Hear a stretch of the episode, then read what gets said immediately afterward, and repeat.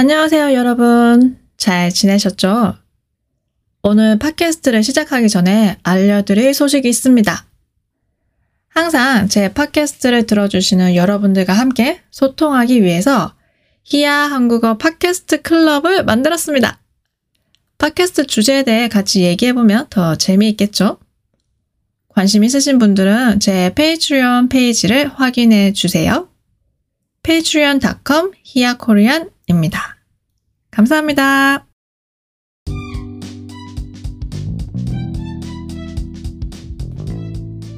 안녕하세요. 히야 한국어 히야입니다.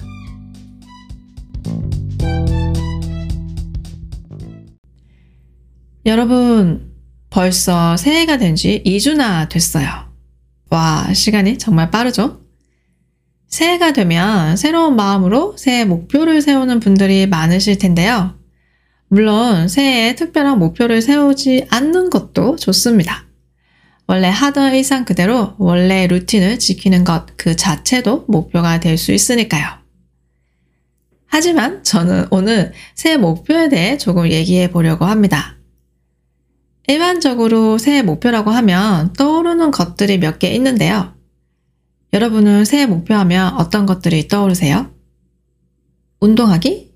건강한 식습관 갖기? 금연하기? 다이어트하기? 독서하기? 외국어 공부하기? 등등. 1월이 되면 이제 운동을 한번 시작해볼까? 하는 마음으로 헬스장에 가서 한 달 등록하고 오잖아요. 근데 한 일주일 정도 지나면 슬슬 귀찮아지기 시작하죠? 외국어 공부도 마찬가지인 것 같아요. 올해는 꼭 영어를 마스터하겠다, 한국어 공부를 열심히 하자 라는 마음으로 열심히 수업을 듣는데 처음에만 열심히 하고 얼마 지나지 않아서 흐지부지 되는 경우가 많습니다.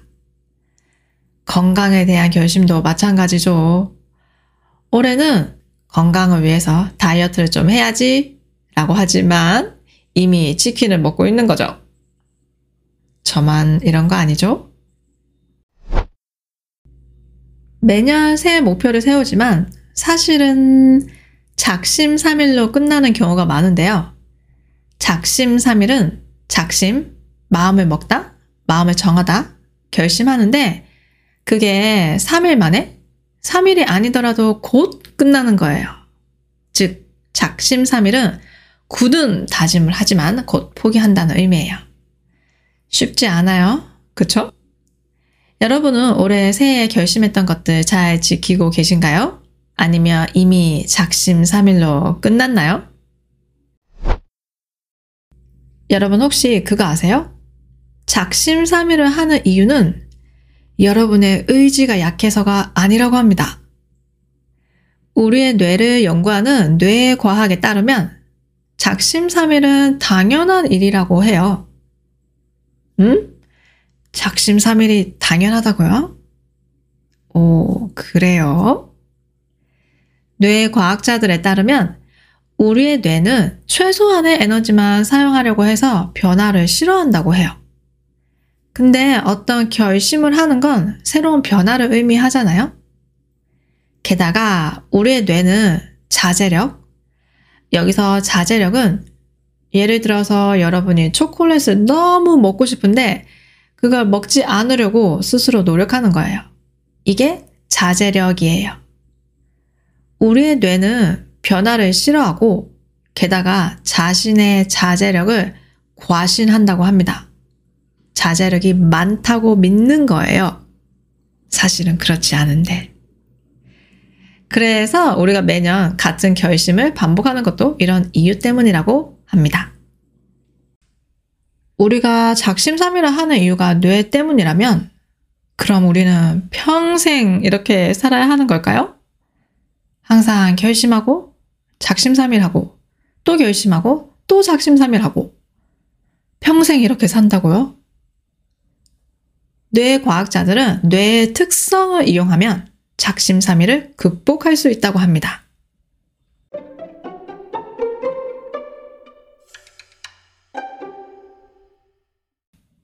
뇌과학자들이 말하는 작심삼일 극복법. 1번, 일단 시작하라. 우리의 뇌는 완성되지 않은 상태인 미완성을 완성하고 싶어하는 특징이 있다고 해요. 그래서 계획만 세우지 말고 뭐든 시작하는 게 중요하다고 합니다. 예를 들어서 여러분의 목표가 매일 아침 달리기를 하는 거라면 아 귀찮아.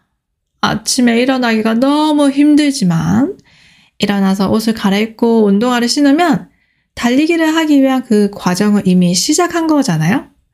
이미 시작했으니 끝까지 해야 되겠죠? 운동화까지 신었는데 다시 침대로 돌아가지는 않겠죠? 이렇게 시작하는 겁니다. 저도 이런 경험이 있어요.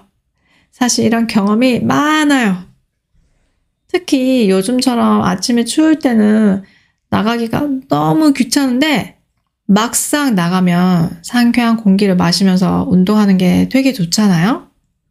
이렇게 일단 시작하면 할 수 있습니다. 2번, 할 수 있냐고 자기 자신에게 물어라. 우리의 뇌는 자기 자신에게 질문을 하면서 자신과 대화할 때 훨씬 강한 동기를 부여받는다고 합니다. 일반적으로 사람들은 할 수 있다! 이런 자신감을 가지고 목표를 세워요. 하루에 단어 50개 외우기, 일주일에 책 한 권 읽기, 매일 10km 달리기 이런 목표들을 세우죠. 근데 문제는 실제로 우리 생활 속에서 실천하기가 어려운 목표를 세우기도 하는 건데요. 그래서 할 수 있다 보다는 할 수 있나? 하고 싶어? 라고 자기 자신에게 물어보면 좀 더 현실적인 목표를 세워서 작심삼일로 끝나지 않을 수 있다고 합니다. 달리기를 목표로 한다면 저한테 매일 10km는 너무 많은 것 같고 5km? 할 수 있나? 5km도 조금 힘들 것 같은데요. 그럼 4km? 4km는 한번 도전해보고 싶어요. 그럼 저의 목표는 4km가 되겠네요. 3번. 어차피 망했잖아. 때문에 망한다. 우선 제가 한 실험에 대해 얘기해 볼게요. 이 실험에서는 두 그룹의 사람들에게 피자를 먹게 한 후에 쿠키를 줬어요. 이 두 그룹은 다이어트 중인 사람들과 다이어트를 하지 않는 사람들 이렇게 두 그룹이었는데요. 피자를 먹은 후에 쿠키를 줬는데 이때 쿠키를 더 많이 먹은 그룹은 누구였을까요? 다이어트 중인 사람? 다이어트를 안 하는 사람? 여러분은 어떻게 생각하세요? 다이어트를 안 하는 사람이 쿠키를 더 많이 먹지 않았을까요? 다이어트를 안 하니까. 이 실험 결과에 따르면 다이어트 중인 사람들이 쿠키를 더 많이 먹었다고 합니다. 여러분, 정답을 맞히셨나요? 근데 다이어트 중인데 왜 쿠키를 더 많이 먹었을까요? 그건 바로 어차피 망했잖아 때문이라고 합니다. 어차피 망했잖아. 이 표현은 난 이미 틀렸어. 이미 다 끝났어. 이제 뭘 해도 소용없어. 이렇게 생각하는 거예요. 다이어트 중인 사람들이 피자를 먹었을 때 이미 이렇게 생각한 거예요. 다이어트 실패. 다이어트에 실패했다는 생각에 쿠키를 더 먹게 된 거라고 하네요. 오, 흥미로운 결과네요. 우리가 어차피 망했잖아 라고 말하거나 그렇게 생각하면 우리의 뇌는 그게 사실이 아니더라도 그걸 사실로 받아들인다고 하네요. 작심삼일하지 않으려면 오늘 아침에 늦잠 자서 달리기를 못했더라도 아, 어차피 망했잖아 가 아니라 나중에 오후에라도 밤에라도 달리기를 하는 게 도움이 되겠네요. 4번, 습관 달력을 만들어라. 습관 달력을 만들어서 가족이나 친구들과 공유하면 목표 달성률이 높아진다고 합니다. 이거는 정말 효과적인 방법인 것 같아요. 그냥 내 마음속에만 있는 목표들은 사실 포기하기가 너무 쉽잖아요. 근데 습관 달력을 만들어서 직접 매일매일의 성과를 보거나 다른 사람들한테 제 목표를 알리면 그 목표를 달성하고 싶다는 마음이 더 커지는 것 같아요. 비슷한 의미로 커뮤니티를 만들어서 함께하는 것도 좋은 것 같아요. 같은 목표를 가진 사람들과 함께 서로의 목표를 공유하고 포기하고 싶을 때도 아자아자 하면서 끝까지 할 수 있는 것 같아요. 혹시 여러분도 커뮤니티를 만들어서 한국어 공부를 하고 있으세요? 이제 마지막 방법이 남았는데요. 저는 이 마지막 방법이 정말 참신하다고 생각합니다. 작심삼일을 극복하는 마지막 방법은 포기하고 싶을 땐 침팬지를 떠올리자. 침팬지요? 여러분이 생각하는 그 동물 침팬지가 맞습니다. 한 실험에서 침팬지에게 장난감을 하나 주고 침팬지 앞에는 사탕 바구니를 놔뒀어요. 근데 시간이 갈수록 그 사탕 바구니에 사탕이 하나 늘어나는 거예요. 이걸 본 침팬지는 어떻게 했을까요? 지금 바로 사탕을 먹었을까요? 아니면 좀 더 기다렸다가 나중에 더 많은 사탕을 먹었을까요? 좀 더 기다리면 사탕이 더 많이 생긴다는 걸 알게 된 침팬지는 나중에 더 많은 사탕을 먹기 위해서 장난감을 가지고 놀면서 기다렸다고 해요. 똑똑한 침팬지죠? 침팬지도 사탕을 먹고 싶지만 참을 수 있는 자제력이 있습니다. 저는 올해 패스트푸드를 먹지 않기로 결심했는데 맥도날드가 생각나면 침팬지를 떠올릴 거예요. 저는 침팬지보다 더 나은 사람이 되고 싶으니까요.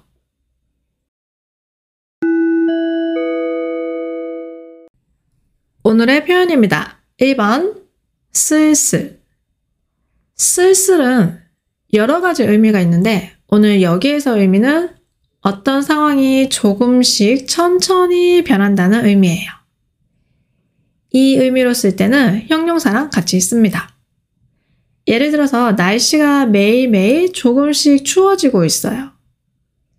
요즘 날씨가 슬슬 추워지고 있어요.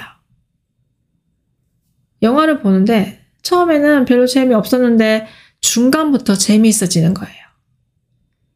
이제 영화가 슬슬 재미있어지네? 배고플 때도 쓸 수 있어요. 어느 순간 갑자기 배고픈 게 아니라 조금씩 배가 고프잖아요. 친구랑 놀다가 배고프면 이렇게 말해요. 이제 슬슬 배고픈데 뭐 좀 먹을까? 우리가 새해 목표를 세우고 오늘부터 열심히 운동해야지 했는데 일주일 정도 지나면 슬슬 귀찮아지기 시작합니다. 2번 흐지부지. 흐지부지는 두 가지 상황에서 쓸 수 있어요. 먼저 어떤 일을 시작하려고 했는데 결국 못했을 때, 아니면 어떤 일을 이미 시작했는데 결국 끝났을 때 사용할 수 있어요. 근데 흐지부지는 어떻게 끝났는지가 중요해요. 흐지부지라고 하면 여기에서 끝! 이렇게 확실하게 끝나는 게 아니라 조금씩 천천히 서서히 사라지는 느낌으로 끝나는 거예요. 그래서 그냥 그렇게 됐어. 그렇게 끝났어. 이런 느낌으로 쓸 수 있어요. 제가 작년 여름에 친구랑 같이 여행을 가려고 했어요. 우리 같이 여행 가자 라는 말을 하고 나중에 만나서 어디에 갈지, 언제 갈지 구체적인 계획을 세우려고 했거든요. 근데 둘 다 너무 바빠서 만날 시간이 없었어요. 그렇게 시간이 흘러서 결국 못 갔어요. 이런 상황에서 흐지부지를 쓸 수 있어요. 작년 여름에 친구랑 같이 여행 가려고 했는데 흐지부지 됐어요. 그래서 못 갔어요. 이 표현은 사람들 사이에서도 쓸 수 있어요. 예를 들어서 아직 커플은 아닌데 서로 좋아하는 두 사람이 있어요. 아마 이 두 사람이 자주 만나서 데이트도 하고 시간을 같이 보내면 커플이 될 수 있을 것 같아요. 근데 서로 너무 바쁘고 자주 만나지도 못하고 연락도 잘 못해서 결국 흐지부지 끝났어요. 커플들도 헤어질 때가 되면 서로 연락이 줄어들면서 흐지부지 끝나는 경우가 있죠. 우리의 새해 목표도 마찬가지예요. 처음에는 뭐든지 열심히 하는데 조금 시간이 지나면 슬슬 귀찮아지면서 흐지부지 되는 경우가 많아요. 그렇죠? 3번, 어차피. 어차피는 이렇게 해도 저렇게 해도 결국 결과는 다 똑같을 거라는 의미를 강조하는 부사예요. 결과는 다 똑같을 거니까 이렇게 저렇게 할 필요 없다는 의미까지 포함하고 있어요. 예를 들어서 제 친구가 실수로 제 옷에 커피를 흘렸어요. 친구가 너무 미안해하는 거예요. 그럼 저는 이렇게 말할 거예요. 괜찮아. 어차피 오늘 집에 가서 빨려고 했어. 이 상황에서는 친구가 커피를 흘려서 당연히 옷을 빨아야 되는데 사실 친구가 커피를 흘리지 않았더라도 집에 가서 옷을 빨려고 했어요. 이유와 상관없이 저는 그 옷을 빨았을 거예요. 즉, 결과는 똑같은 거예요. 그리고 친구도 저한테 그렇게 너무 미안해할 필요는 없어요. 그래서 어차피를 쓴 거예요. 어차피 오늘 집에 가서 빨려고 했어. 얼마 전에 영화를 봤는데 이런 대사가 나왔어요. 힘들다고 울지 마. 어차피 내일은 더 힘들어. 오늘 하루가 힘들어서 울어도 내일은 힘들 것이고 울지 않아도 내일은 힘들 것이다. 결국 내일은 힘든 하루가 될 것이다. 라는 의미인데요. 여기에서 어차피는 울든 울지 않든 결국 내일이 힘든 건 똑같다. 그러니까 울지 마. 라는 의미까지 포함하는 거예요. 아까 쿠키 실험 얘기를 다시 해보면 예상과 달리 다이어트 중인 그룹이 쿠키를 더 많이 먹었어요. 왜냐면 그 사람들이 피자를 먹은 후에 어차피 다 끝났어. 이제 다이어트는 의미 없어. 라고 생각해서 쿠키를 더 많이 먹었다고 합니다.